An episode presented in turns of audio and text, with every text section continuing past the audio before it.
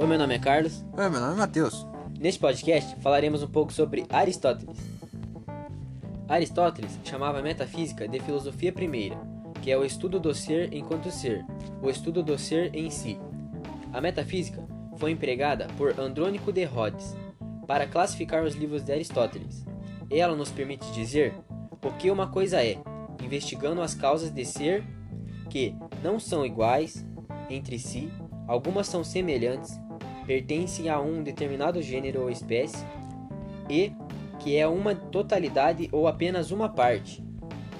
A realidade para Aristóteles é baseada em uma substância, ou um ser, no qual o ser traz em si a sua própria essência, que é diferente do pensamento de Platão, dizendo que a essência não está no ser, mas na ideia de ser.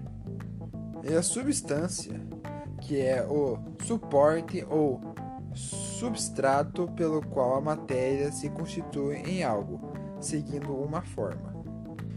E assim como Platão criou sua própria escola, que se chamava Liseu. Nela ensinava seus alunos utilizando a filosofia peripatélica, que eram aulas que aconteciam no jardim.